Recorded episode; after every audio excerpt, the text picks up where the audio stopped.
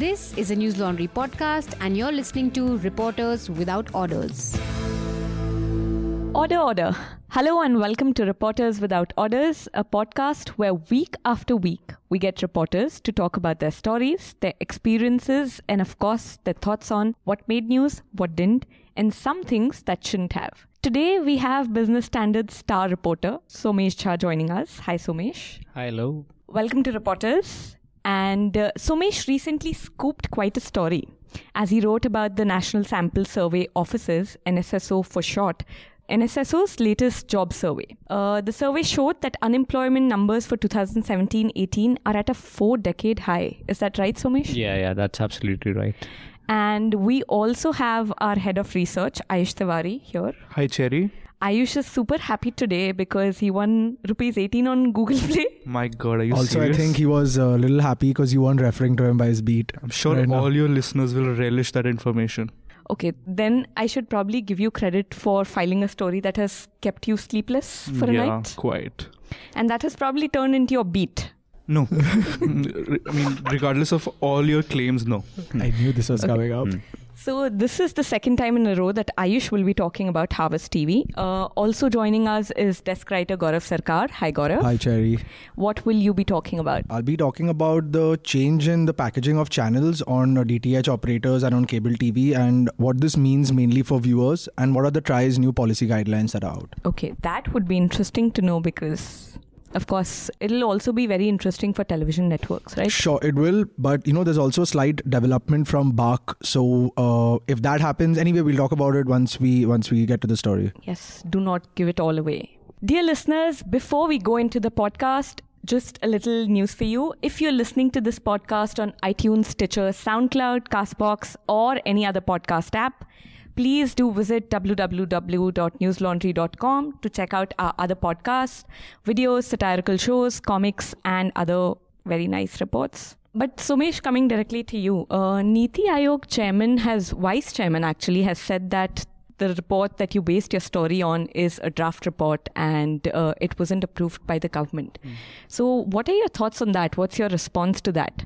I mean, But before you respond to that, could you give our listeners a little context about your story and the explosive follow ups that you did? Okay, so uh, uh, you know, it it all uh, triggered with the resignation of two members of the National Statistical Commission, which is a bo- uh, body supposed to approve the statistics produced by the NSSO.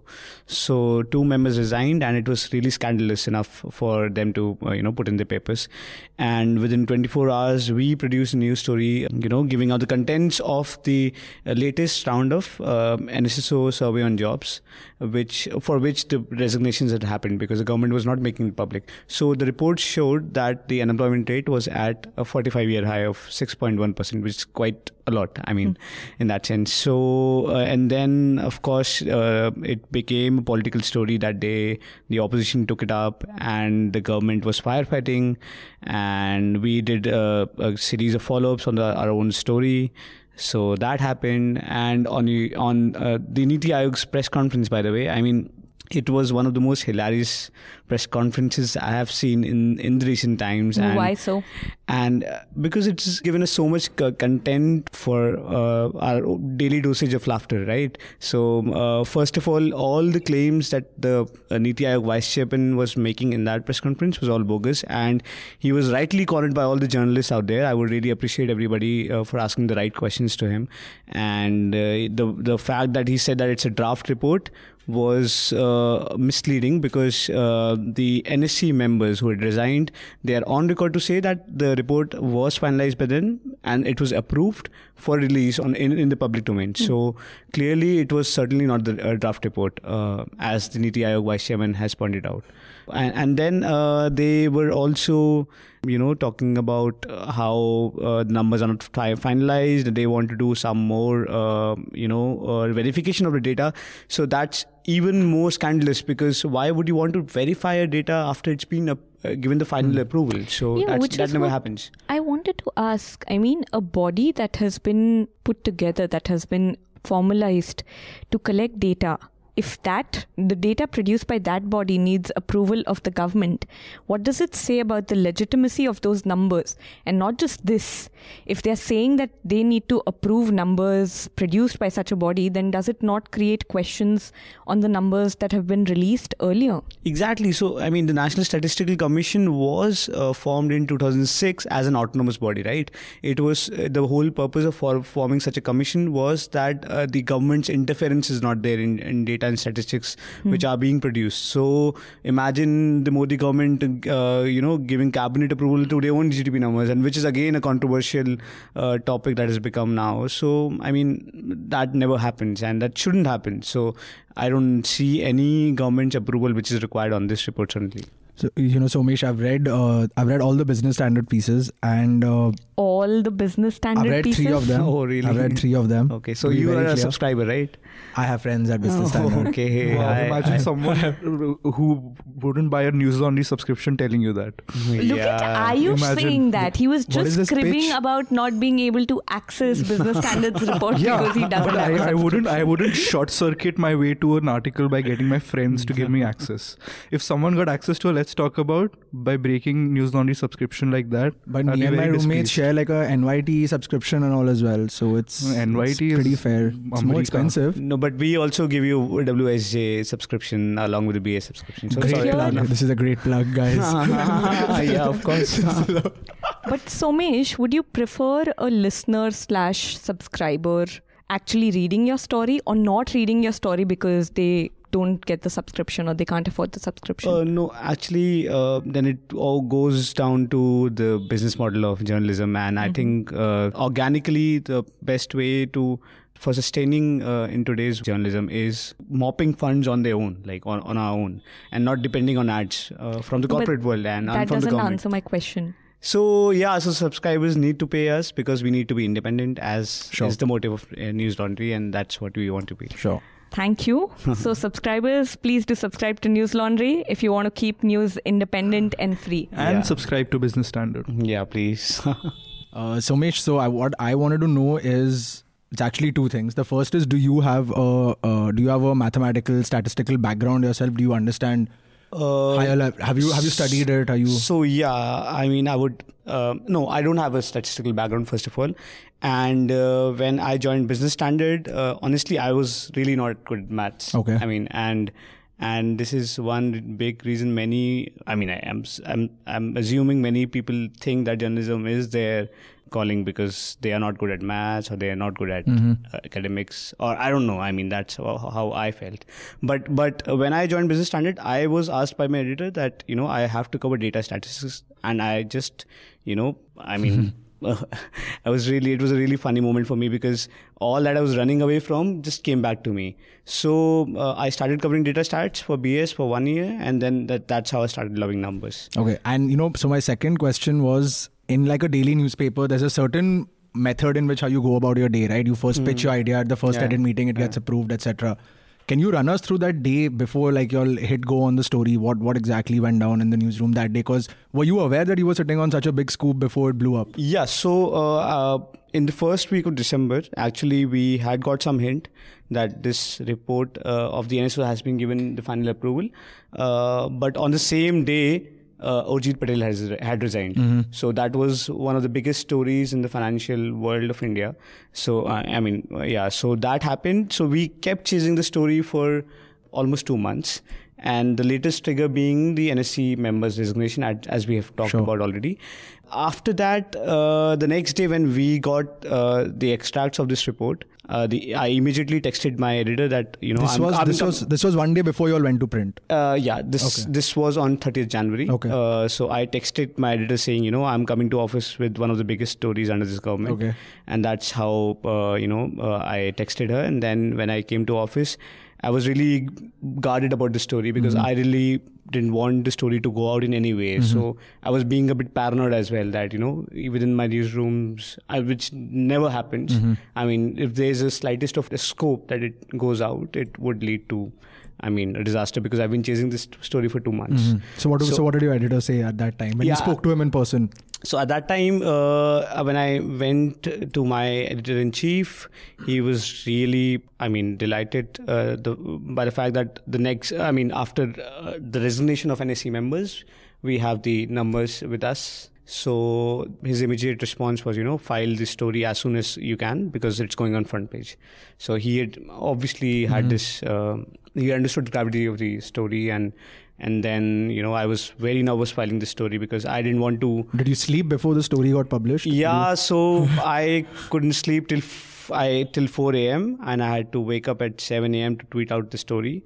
And yeah, so I was really nervous and I couldn't sleep uh, for three days. One night before the story was published, the day the story was published, and the next day. So you Was it I- because of the number of Twitter notifications? Yeah, it's like 5,300 retweets that right now. was that was yeah. I mean, uh, the number of followers I had before the story was around about three thousand, and now it's clearly more than seven thousand. So double the followers that I had got since 2010. So one story, and that's yeah, yeah, that's kind of. But has there been any backlash from the government apart from the press conference? I mean, this this story, the numbers, they do put the government in the dock because they have been harping about how they've been improving the job situation. Uh, even during the uh, state assembly elections, people were talking about how unemployment is like their biggest concern.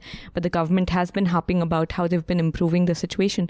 And this this story, the unemployment numbers, puts them in a dock. So, have you faced any sort of backlash from the government? Uh, not really. I mean, uh, no black backlash as, as yet. I mean, but what I would like to point out right now is that you know I think the government has scored a self goal. Uh, why I would say uh, that is.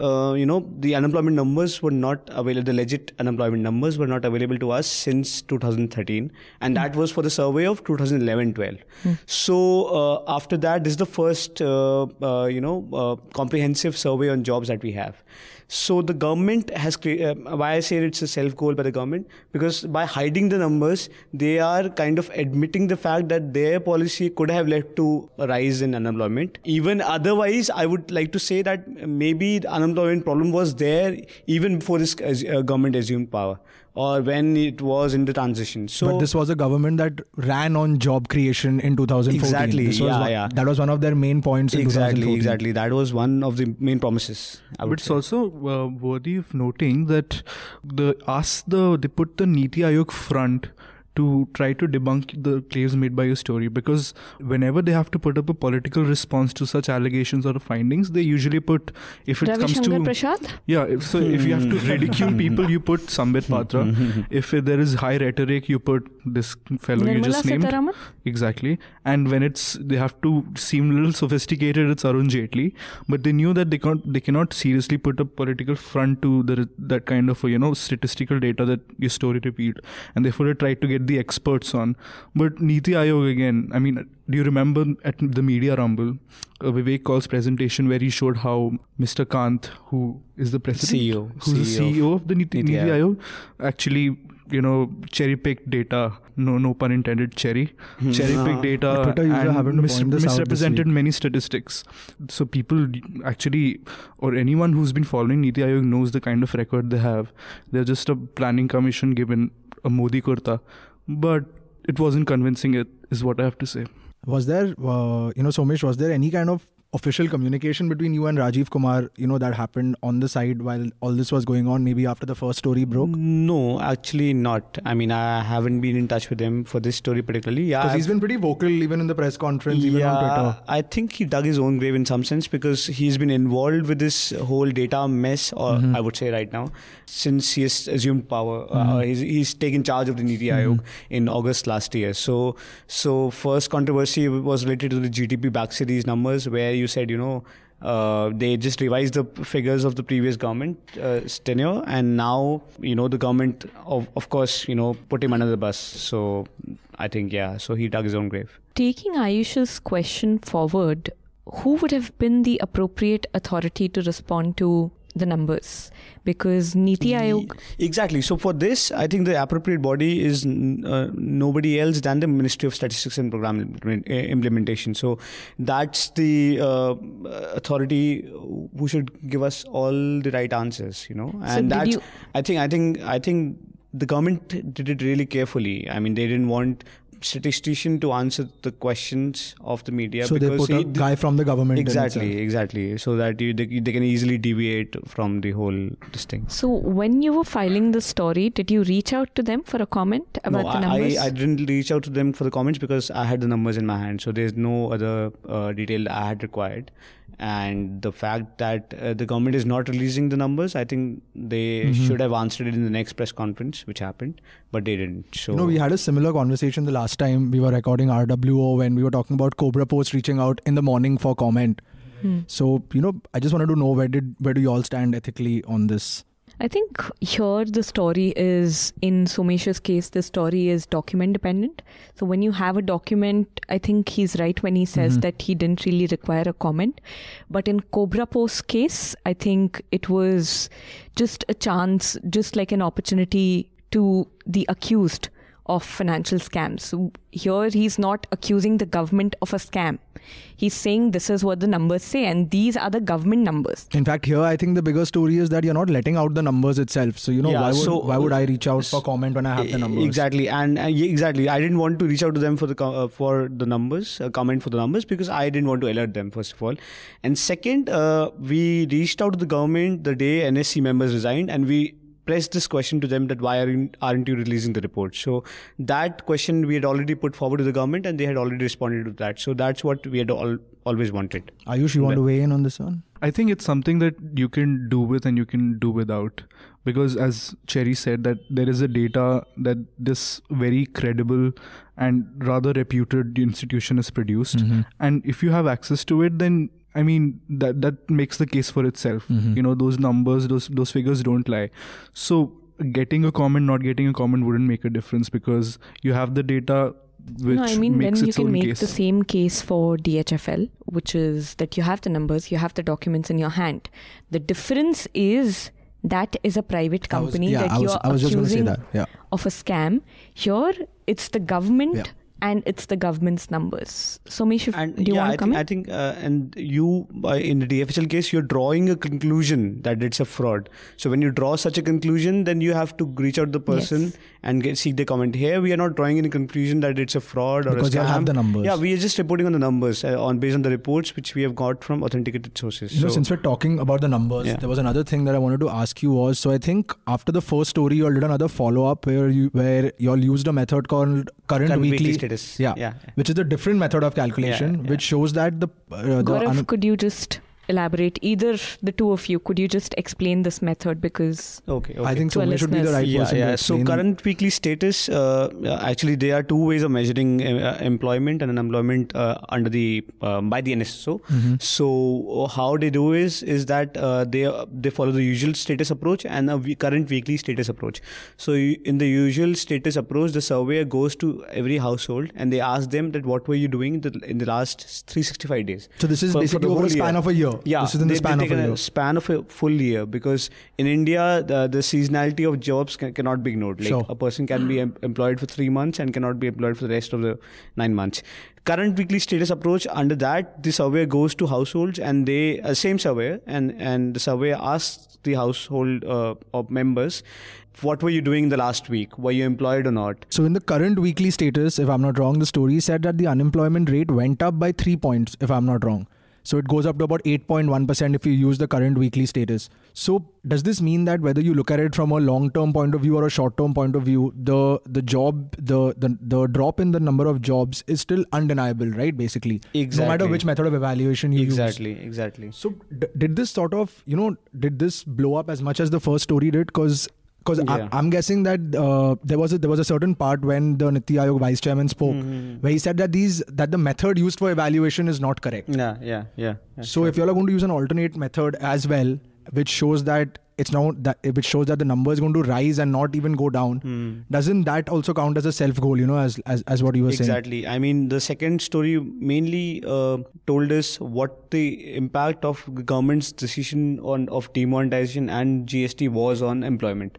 So that is more telling about the government's uh, failure in terms of providing jobs. Hmm. Uh, uh, when you look at the two policies that it implemented under their tenure, and actually we did a three-part series, and the third story in that series uh, actually is even more telling. I mean, it says that you know uh, more than half of our working age population is either not working or not seeking any job, or has just lost a job. yeah, or or no, that counts as unemployment. But here, people are either not looking for out for job or are not working anywhere. So are not willing to work anywhere. So so the fact that India has such a, uh, a huge amount of youth or young population, as we can say, and India is not able to utilize that, it's a big big loss for us.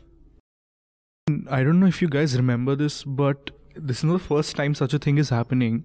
I think in, when Modi was the had just become the prime minister, UNICEF had produced a report saying showing how the economic policies followed by the Gujarat government during his tenure were very, I mean, remarkably anti-poor.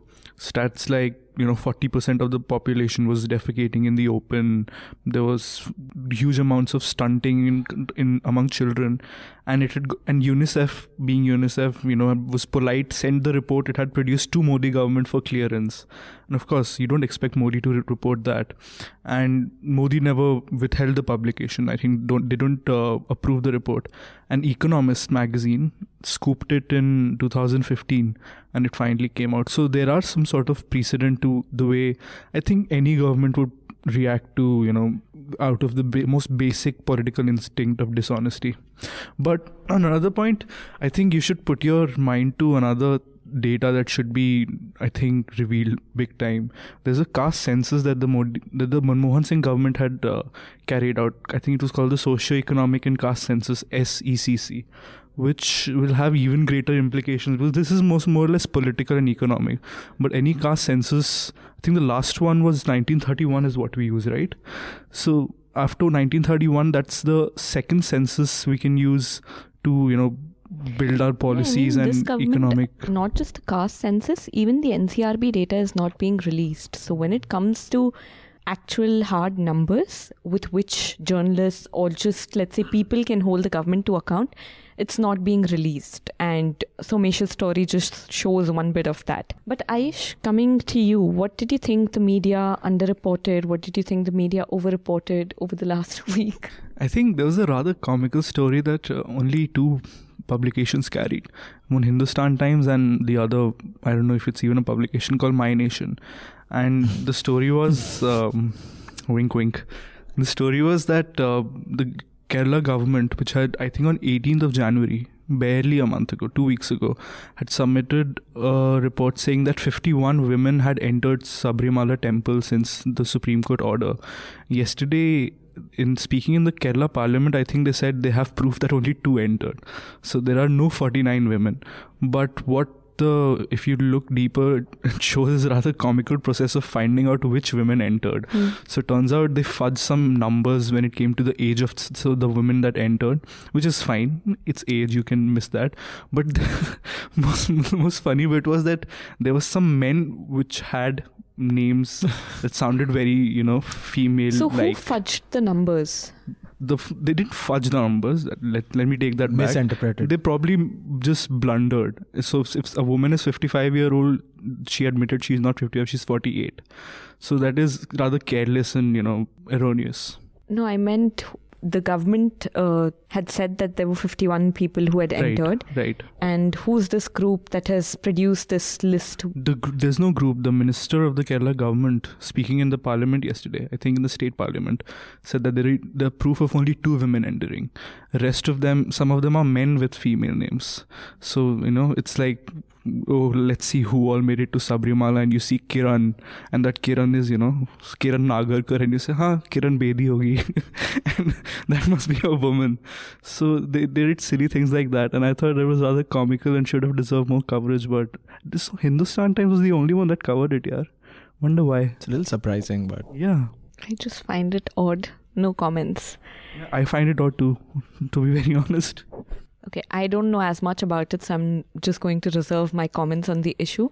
But uh, Gaurav, coming to you, you were following the changes in TRAI's policy. Could you tell us about what these changes are, how they are going to impact people, and what does this really mean for the network owners? Sure.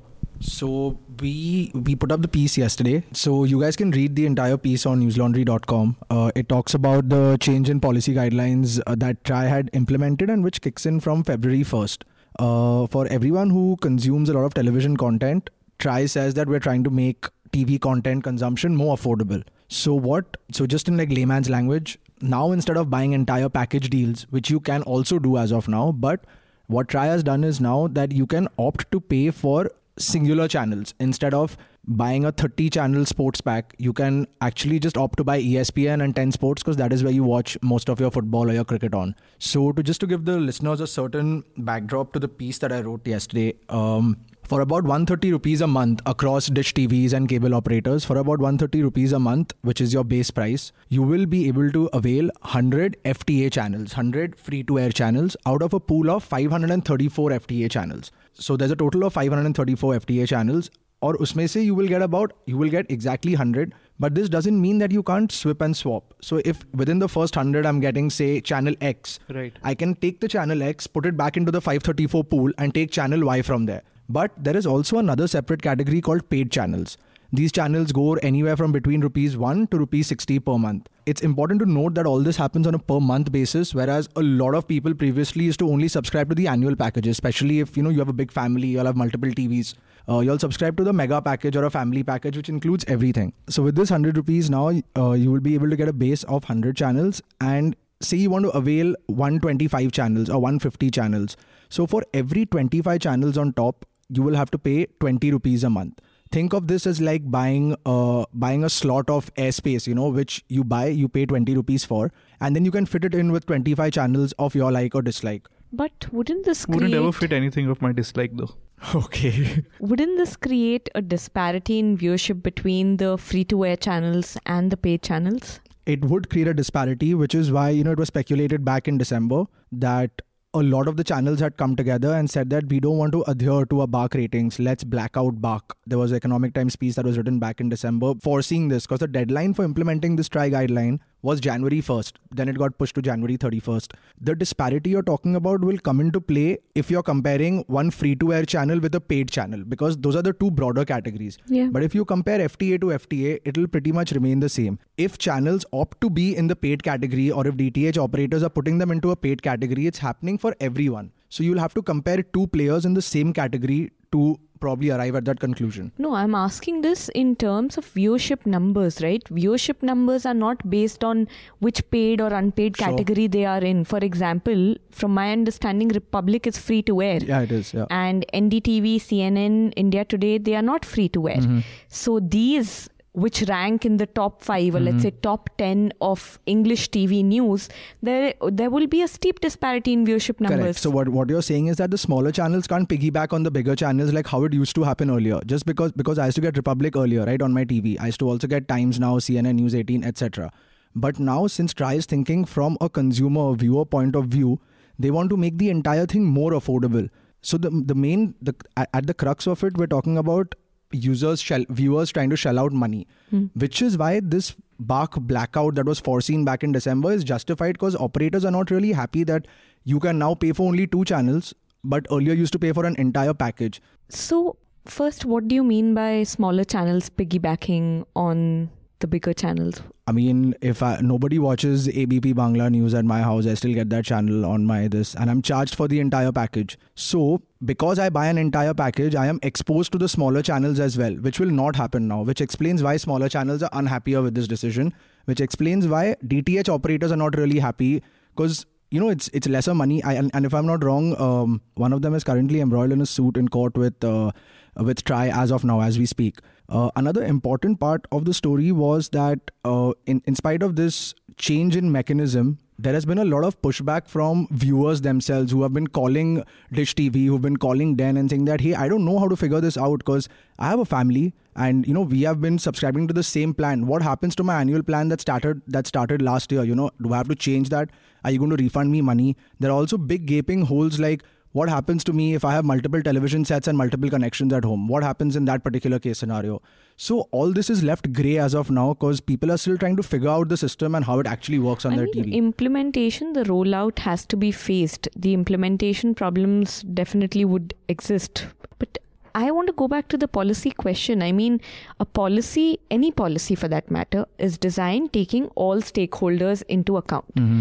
So it cannot just be on the viewers, right? If the television networks are not happy, if let's say the cable operators are not happy because it is eating into their profits, and the rating system would be affected. I mean, how well thought is this policy, or how well thought is this quote unquote rule? You know, in fact, it's pretty weird that uh, the mainstream media didn't pick this up at the end of last year itself because it's been blowing up since November end, and the deadline itself has been increased twice. BARC is unhappy. BARC was supposed to be unhappy about it because they're going to be blacked out from the ratings. Private players, channels are unhappy with it. Cable operators are unhappy with it. But at the end of it, if you have the goodwill and sentiment of your viewers from a agency point of view, I guess like you're still taking home some brownie points. But from what I understand, viewers are not happy either. I mean, regardless of all the big words and snobbish arguments you guys go back and forth on, I think it's rather tragic that all this comes out at a time when people have like stopped watching television to begin with. Well, I don't think people have you are stopped part of News Laundry. You are on the harvest beat. You cannot be talking about people have stopped What watching kind, what television kind of a slur is this, yeah? Saying Guys, that I'm on a everyone listening, harvest Ayush's beat. beat is Harvest TV from now. Even you, Amit. I miss you. But uh, no, Ayush, I don't think that everyone doesn't watch TV anymore. Yeah, yeah, I'm def- I'm sure. Like- I mean, only it's us, the upper middle class, where you know access to internet on a very fast scale allows for you know minimizing our television consumption. But I'm sure in suburban towns or in non-metropolitan cities, the television television consumption is still high. The television and radio's reach is massive. But I want to bring Somesh back into the discussion. We were just talking about media's coverage of TRAI's policy. How did you think the big media picked your story? I think uh, uh, it actually uh, the follow up was really good. I, I feel. I mean, uh, all the newspapers had it as a front page lead, and uh, all news channels except the Republic TV, as expected, didn't No run it. Even there. Times Now had a show on it. So, so I would say, uh, but but I what one f- feedback that I got on Twitter was that uh, Hindi newspapers did not quite pick it up. So that was one uh, feedback, Why and you- I was really sad about it. But the regional papers, like uh, there some Bengali newspapers, I know that they picked it up really well. They wrote editorials on it. So yeah, it was some mis- mixed response in that sense. Why do you think Hindi newspapers didn't catch the story? I really, it's really baff- baffling to me because uh, uh, any talk, any story on unemployment or jobs is a hot topic and discussed in uh, in uh, drawing rooms uh, when it comes up, right? So even my how I mean, I would really admit that my parents they really don't read the trash that I keep uh, uh, writing all all day long. But this story Same really here, caught their attention. they, it- it Sentiment really- is mutual. Exactly. So it really caught their attention, and they were re- really astonished by the numbers themselves. So Uh, talking about media coverage, you also made it to Harvest TV. How was that experience? yeah, it was a really f- a fun experience. Uh, th- that day, I didn't know that they're going live, and that was the first day they were, they were supposed to. Uh, but I got a call from them, and they wanted me on the show. Uh, I couldn't go to the studio, but uh, yeah, a camera came into my office, so it so, was. a- print journalist on TV. Yeah, it was quite an experience. It was the first time that I was on TV channels. I mean, like multiple channels on the same day. Hey mom, I'm on So, TV. yeah, exactly. So I quickly messaged all my folks, you know, that you know, look out for me and all that because my parents were like, you know, TV में क्यों नहीं जाता यार? एक TV में देखना चाहिए. कहाँ सब दिखता है? पेरेंट्स को यही जानना हाँ, है exactly. टीवी न्यूज़ क्यों नहीं कर रहे हो Ah, so, So that probably answers Ayusha's question about the reach, about people watching or not watching television news. Okay, you're still stuck up on that, now. But I think uh, that the fact about uh, Hindi media not covering it, I think the kind of uh, even because we follow Hindi media quite closely, and I've noticed that you can't make predictions about what Hindi media will or will not cover. You can say about Republic, of course, what they wouldn't cover, right? You can make predictions, but Hindi media is rather surprising. I remember when Anand wrote a piece on how the Hindi media covered the 377 judgment. Their coverage was rather progressive and to be honest, called me elitist, but I didn't expect that. And I was rather surprised because of that. Then they don't pick up this story you're talking about. I, I think when the Sonu Nigam controversy happened, when he claimed that the Azan in his neighborhood was too loud at 4 Mhm. a.m., he was invited by all media houses. Hindi media didn't bother to pick it up. So I've noticed it, there's some sort of Inconsistency. gap of knowledge that needs to be filled about why Hindi media covers what it covers and why it doesn't cover what it doesn't cover. I don't think if I can call it gap of knowledge, it could be just different news priorities. So, Ayush, speaking of Harvest TV, tell us more about your beat. so uh, highly amusing cherry. So um, i mean in all seriousness my story which has not been published yet will be published by the time this podcast is out. I wanted to focus not much on the whole Barkha, Karan Thapar and Kapil Sibal wala harvest that has, you know, seeped into the popular imagination now. But what about the harvest that existed before this? The harvest TV before these people, famous faces came into the picture. But the famous uh, faces are on HTN, they are not even on Harvest. Yes, and there's a reason for that. But if you see the tele- YouTube or on the TV, the Harvest logo is still there, which is the authentic logo. So before this Harvest came into the picture, Harvest TV was a Kerala based Christian news Hmm. you know channel. And I wanted to know how they fared what is the background history of this channel? And fortunately the founder of the Harvest TV which is the previous one and when I say Harvest TV and throughout this explanation I mean that one uh, was in Delhi on Sunday because he's here to seek legal opinion regarding all the fuss that he's been in. And I met him. And it turns out that uh, so last week we said ki they had the license Wecon's license under which they operated. They got out and Sibal jumped in. That is even though broadly correct it's rather an oversimplification. The backstory of this is that these guys gave an NOC to saying NOCB? no, No objection, objection certificate, to Wecon, which owns the license, saying that uh, we don't mind if you use Harvest TV name, we don't mind if you use Harvest TV logo, and they gave this in 2016, saying this is valid for two years. Now, most probably That means it expired in 2018. 18. in January of 2018, it it, it expired, and um, so this was only for two years. But soon after they got this NOC, that is Wecon, they filed a permission in the Ministry of Information and Broadcasting saying, here's the NOC. We want to run a channel and we want to change our previous channel, which was some Hindu devotion channel, to Harvest TV, and this is the logo. They showed the NOC saying this channel doesn't mind. Now, the ministry gave them the approval. Now, the only problem is the NOC says two years, but the ministry's approval does not have a timeline. So, if you were to interpret it broadly, you, You, have can technically still use it. technically you can have it forever because it doesn't state till when you have to use it now that is the source of all the problems here But then the company in question, which had a two year understanding, can sue them. it can sue them but as i said i met the guy over the weekend and he is not the richest guy in the world i mean as opposed to Weekon Media, based in Delhi, as opposed to Barkha, Karan, Kapil Sibal, based in Delhi, powerful people. These guys are from Trivandrum and they run, run a Christian platform. Most of their revenue comes from the Pentecostal Christian church in Kerala to which they sell their prime time slots. And now they've given this logo. They've the Vcon has gotten a permit from the Information Broadcasting, and they're using Harvest TV. And these guys can't do that because they've built up a company for a decade now. They've built up a reputation and a goodwill.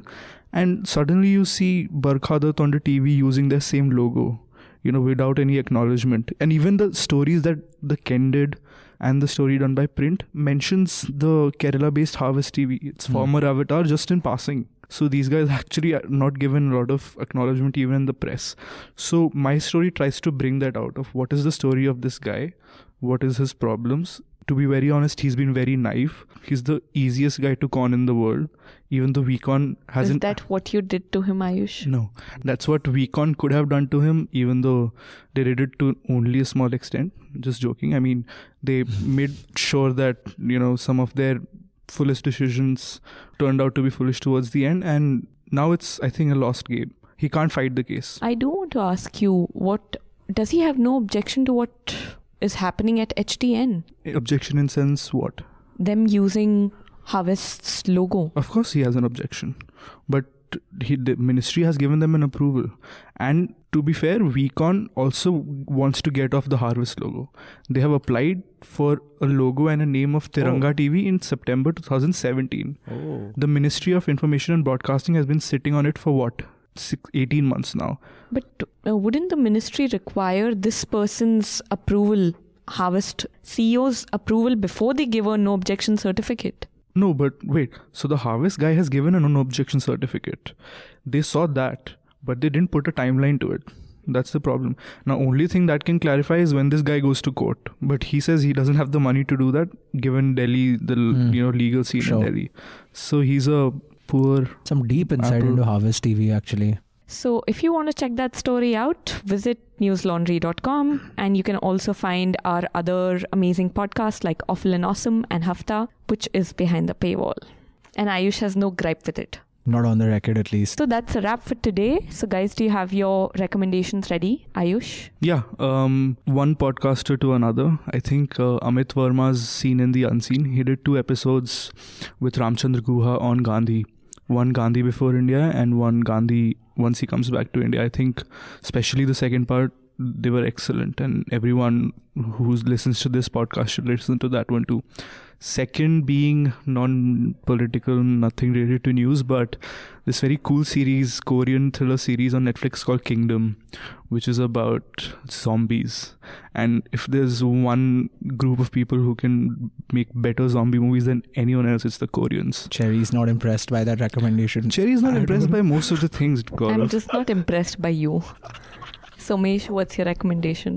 My recommendation this week would be go and watch out Bandersnatch, Black Mirror Bandersnatch. It has multiple possibilities, so it will keep you engaged and and it will spook you by the time you get multiple and the most spooked out ending. And y'all can tweet to Somesh saying whichever ending y'all got and discuss, you know, which Yeah. ending did you have? I'm he sure get. I the ending I got nobody else has got. I, as of now, I've, I've discussed it with, with many That's friends. also a scoop. Yeah, that's also a scoop.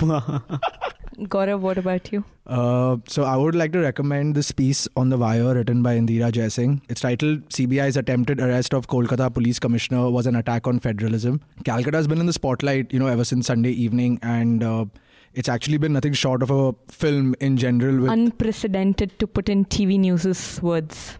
very unprecedented. And I remember that this, this Sunday was actually going slow in terms of the news cycle, and then this just popped in in the evening. But this article is important because it talks about you know how if if there is a crime that happens in two states, it's a, if it's an interstate crime, the second state does need the permission of the first state to take over the case. Indira Jaising also brings to light some very important things like uh, India does have a federal investigating agency, but we don't have any crimes that fall under a category called federal crimes. So why have a federal investigating agency in the first place? I happen to have a friend who lives just opposite uh, to the police commissioner who CBI tried to arrest, and he was sending me pictures from his house, and I thought it was seemed like a battle scene to be honest. CRPF against state police. My recommendation is a book called My Frozen Turbulence in Kashmir. It's by Jagmohan. I have just started reading it to understand what was the governor's role when the sort of in the aftermath of the Kashmiri Pandits exodus. Thank you to everyone who listens and writes to us. If you have some feedback for us, love, criticism, or concerns, you can tweet to any of us or write to us at contact at newslaundry.com or to me at ayush at newslaundry.com. Also, a big thank you to everyone who is paying to keep news azad and independent, and to others, please, please, please do subscribe because when the public pays, the public is served, and when corporations pay, governments pay, and advertisers pay, they are served. To subscribe to News Laundry, you can visit our website, newslaundry.com. Do subscribe to us or to any other independent news organization. Especially Business Standard. That's right, of your choice, and happy subscribing. Also, a big thanks to the man behind the scenes, Parikshit. This script has obviously been written by Cherry. Thank you, Anilji, also for recording the panel and for your time. See you guys. All the News Laundry podcasts are available on Stitcher, iTunes, and any other podcast platform. Please subscribe to News Laundry. Help us keep news independent. To catch all our podcasts on news, pop culture, current affairs, and sport, visit newslaundry.com. Follow us on Facebook, Twitter, and Instagram, and subscribe to our YouTube channel.